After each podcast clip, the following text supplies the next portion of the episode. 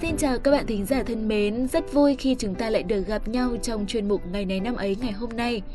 Hôm nay là ngày quốc tế lao động mùng 1 tháng 5, không biết là các bạn đã có kế hoạch gì cho ngày hôm nay chưa ạ? Là ngày nghỉ lễ nên các bạn cứ tự thưởng cho mình những giây phút thật thư giãn cùng với gia đình và bạn bè nhé. Còn đối với những ai mà chưa có kế hoạch gì cả thì hãy cùng với chúng mình khám phá những điều thú vị trong chương trình ngày hôm nay. Hãy cùng bắt đầu chương trình ngay bây giờ. Các bạn thân mến, hôm nay là ngày mùng 1 tháng 5, ngày đầu tiên của tháng mới và là ngày thứ 121 trong năm. Xin chúc tất cả các bạn có sinh nhật trong ngày hôm nay sẽ có một ngày tốt lành. Các bạn hãy nhớ rằng mặt trời vẫn luôn chiếu sáng, cho dù là trong cơn bão có vẻ như kéo dài vô tận. Chắc chắn rằng sẽ luôn có một người yêu thương bạn thực sự, kể cả khi họ không có ở bên cạnh bạn, giống như chúng mình đây. Một lần nữa xin được chúc mừng sinh nhật tất cả các bạn. Tiếp theo chương trình chúng mình xin được gửi tới các bạn một câu nói vô cùng ý nghĩa và đó chính là Mất tiền là chẳng mất gì cả, mất danh dự là mất nửa cuộc đời, còn mất niềm tin và nghị lực là mất cả cuộc đời. Các bạn thân mến, theo các bạn thì trong cuộc đời này, thứ gì là quan trọng hơn cả tiền bạc? Vâng, thực sự là có rất nhiều thứ có thể kể ra như là sức khỏe, gia đình, bạn bè, bên cạnh đó là cả danh dự, niềm tin và nghị lực – Thông thường, ai cũng thích làm ra được nhiều tiền để sống đầy đủ sung sướng, nhưng thực ra số người giàu có trong xã hội lại rất ít. Phần đông chỉ đủ ăn và dành dụm được chút để phòng khi cơ nhỡ ốm đau. Do đó người ta thường quý mến đồng tiền, dân gian có câu đồng tiền đi liền khúc ruột. Đồng tiền được đổi bằng mồ hôi nước mắt lại càng đáng quý. Xong mất tiền thì chỉ là nhỏ, vì ta vẫn có thể tiếp tục kiếm tiền bằng cách cần cù chăm chỉ làm việc. Mất tiền tất nhiên là buồn, nhưng nỗi buồn ấy cũng sẽ không gây gớm tới mức hủy hoại cuộc đời của một con người.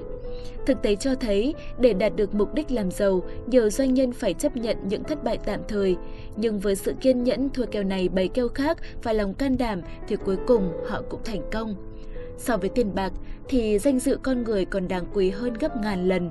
Ông cha ta đã từng dạy, mua danh ba vạn, bán danh ba đồng, chết vinh còn hơn sống nhục, để nhấn mạnh đến tầm quan trọng của danh dự.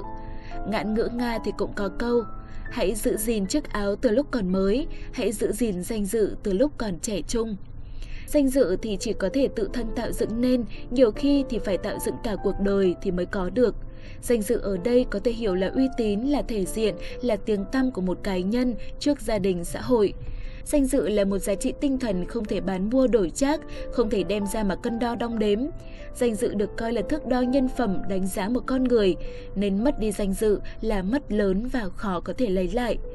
Mất danh dự đồng nghĩa với sự tủi nhục đau đớn là thiệt hại nặng nề về mặt tinh thần. Những bậc chính nhân quân tử, những người có học xưa kia thường quý trọng danh dự hơn cả mạng sống của mình. Vậy còn khi ta đánh mất đi niềm tin và nghị lực thì sao? Con người chúng ta trong cuộc sống, nếu mà mất đi niềm tin và nghị lực thì chúng ta sẽ sống một cách thụ động, luôn bi quan trước mọi thứ. Nghĩa là chúng ta tự đánh mất đi cuộc đời của mình, chúng ta sẽ chẳng làm nên trò chống gì cho mình và cho cả xã hội.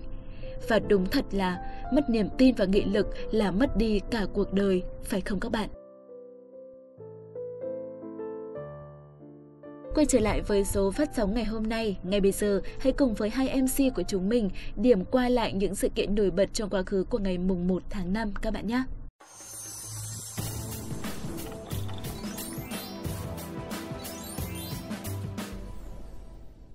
Xin chào các bạn thính giả thân mến của chuyên mục ngày này năm ấy. Mình là Quốc Đạt và rất vui khi sắp tới mình sẽ được mang tới cho các bạn những thông tin thú vị và bổ ích về các sự kiện đáng chú ý của ngày mùng 1 tháng 5 hôm nay. Còn Khánh Hà thì cũng rất vui và hào hứng nữa chứ Đạt ơi. Đúng là được gặp các bạn thính giả thì lúc nào cũng làm cho Hà có cảm giác được hồi sinh sau những giờ căng thẳng và vất vả của công việc và học tập đấy.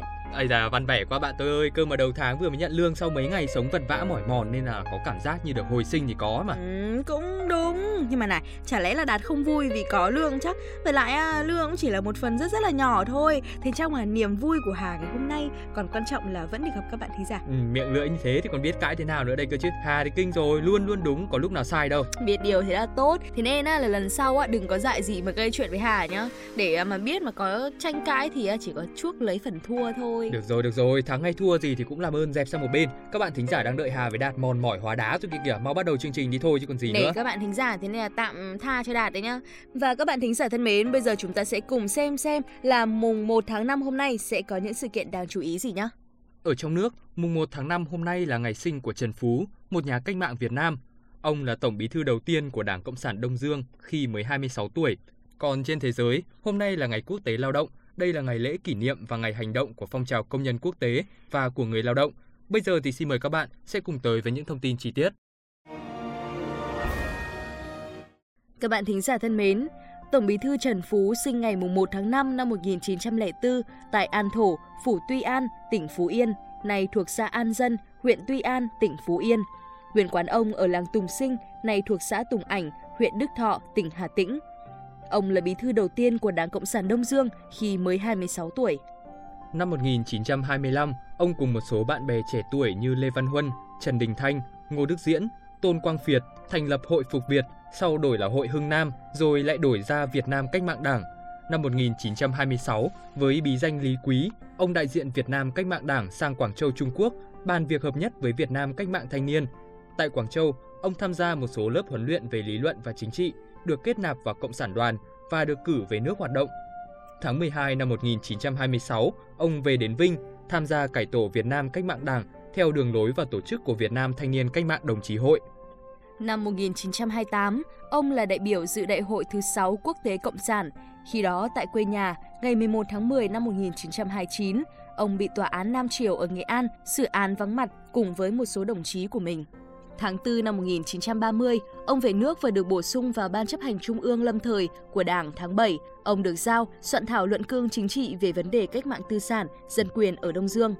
Tháng 10 năm 1930, hội nghị lần thứ nhất Ban chấp hành Trung ương Đảng họp ở Hương Cảng, Trung Quốc đã thông qua bản luận cương chính trị và bầu Ban chấp hành Trung ương chính thức.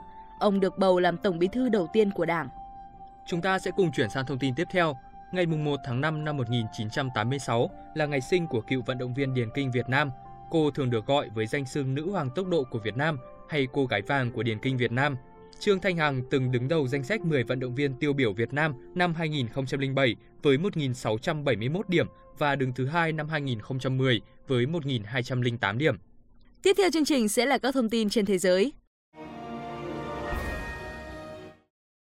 Các bạn thính giả thân mến, Ngày Quốc tế Lao động hay ngày 1 tháng 5 là ngày lễ kỷ niệm và ngày hành động của phong trào công nhân quốc tế và của người lao động. Năm 1886, tại thành phố công nghiệp lớn của Chicago, Đại hội Liên đoàn Lao động Mỹ thông qua nghị quyết nêu rõ, từ ngày 1 tháng 5 năm 1886, ngày lao động của tất cả các công nhân sẽ là 8 giờ. Sở dĩ ngày 1 tháng 5 được chọn bởi đây là ngày bắt đầu một năm kế toán tại hầu hết các nhà máy. Xí nghiệp ở Mỹ vào ngày này, hợp đồng mới giữa thợ và chủ sẽ được ký. Giới chủ tư bản có thể biết trước quyết định của công nhân mà không thể kiếm cớ từ chối. Ngày 1 tháng 5 năm 1886, do yêu cầu của công nhân không được đáp ứng một cách đầy đủ, giới công nhân trên toàn nước Mỹ đã tham gia bãi công nhằm gây áp lực buộc giới chủ thực hiện yêu sách của mình. Đầu tiên là cuộc bãi công tại thành phố Chicago, khoảng 40.000 người không đến nhà máy. Họ tổ chức meeting, biểu tình trên thành phố với biểu ngữ từ hôm nay không có người thợ nào làm việc quá 8 giờ một ngày, phải thực hiện 8 giờ làm việc, 8 giờ nghỉ ngơi, 8 giờ vui chơi. Cuộc đấu tranh lôi cuốn, ngày càng đông người tham gia. Ngày mùng 1 tháng 5 được xem là ngày mừng thắng lợi, đã đạt được, nêu quyết tâm hoàn thành nhiệm vụ mới và biểu lộ tình đoàn kết của những người lao động các nước khác. Ngày mùng 1 tháng 5 cũng là ngày biểu dương cho lực lượng lao động, đấu tranh cho hòa bình, dân chủ, tiến bộ xã hội. Ngày nay, Ngày Quốc tế Lao động mùng 1 tháng 5 là ngày hội của giai cấp công nhân và nhân dân lao động nước ta, ngày đoàn kết giai cấp công nhân và các dân tộc bị áp bức trên thế giới trong cuộc đấu tranh vì hòa bình, độc lập dân tộc, dân chủ và tiến bộ xã hội. Và cuối cùng thì chúng ta sẽ cùng tới với sự kiện về một cầu thủ bóng đá vô cùng nổi tiếng người Đức, Oliver Bierhoff. Sinh ngày 1 tháng 5 năm 1968, là người đã có bàn thắng vàng đầu tiên cho đội tuyển bóng đá quốc gia Đức trong lịch sử bóng đá quốc tế trong trận chung kết Euro năm 96, đưa đội Đức lên ngôi vô địch. Bierhoff sinh ra tại Canru trong sự nghiệp bóng đá của anh từ năm 1985 đến 2003 anh đã chơi cho KFC Udiken, Hamburg, Borussia Mönchengladbach, Auchi Sabot, Ascoli, Udinese, AC Milan, AS Monaco, Chievo Verona. Anh đã ghi tổng cộng 103 bàn thắng trong mùa giải Serie A. Trong mùa bóng 97-98, anh đã cùng AC Milan đoạt cúp vô địch bóng đá Italia, là cầu thủ xuất sắc nhất trong giải vô địch bóng đá quốc gia Italia với 27 bàn thắng. Tuy nhiên, Bierhoff khởi đầu không được may mắn trên sân cỏ Đức. Sau khi thất bại ở Đức, anh chuyển sang Áo lập nghiệp. Tại đây anh đã ghi được 23 bàn thắng và đây là cơ hội để anh chuyển sang đá cho Ý. Tại Ý, anh tiếp tục khẳng định mình. Trong thời gian 5 năm tại đây, anh đã hai lần trở thành vua phá lưới giải vô địch Italia. Bierhoff chơi cho 9 câu lạc bộ khác nhau trong 4 giải đấu khác nhau. Anh đã ghi được tổng cộng 103 bàn thắng tại Serie A, một trong những cầu thủ không phải người Ý ghi nhiều bàn thắng nhất trong lịch sử của giải đấu. Trong mùa giải 97-98, anh là vua phá lưới Serie A với 27 bàn thắng cho Udinese. Tuy nhiên, Bierhoff không bao giờ thành công ở Bundesliga. Sau khi không tỏa sáng ở Đức, anh đã có cơ hội của mình tại Bundesliga Áo. Điều đó đã cho anh cơ hội tại Ascoli ở Ý. Nhưng đó là tại Udinese dưới thời Alberto Zaccheroni. Bierhoff tìm thấy thành công ở cả câu lạc bộ và đội tuyển quốc gia Đức. Sau đó anh chuyển đến Milan vào năm 1998 và đạt danh hiệu Serie A trong mùa giải đầu tiên của mình ở đó. Sau 3 mùa giải, anh chuyển tới giải Pháp League One thi đấu cho Monaco vào năm 2001 trong một năm, trước khi trở lại Serie A để chơi cho Chievo Verona, nơi anh đã giải nghệ vào cuối mùa giải 2002-2003. Trong trận đấu cuối cùng của mình, anh đã ghi một hat-trick cho Kievo Verona trong trận thua 3-4 trước Juventus. Vậy là chuyên mục ngày này năm ấy cũng đã đi tới hồi kết. Rất cảm ơn các bạn thính giả đã quan tâm và theo dõi chúng mình. Mong rằng là chúng mình đã đem tới cho các bạn những thông tin thú vị và đầy bổ ích. Còn bây giờ thì Khánh Hà và Quốc Đạt xin chào tạm biệt và hẹn gặp lại.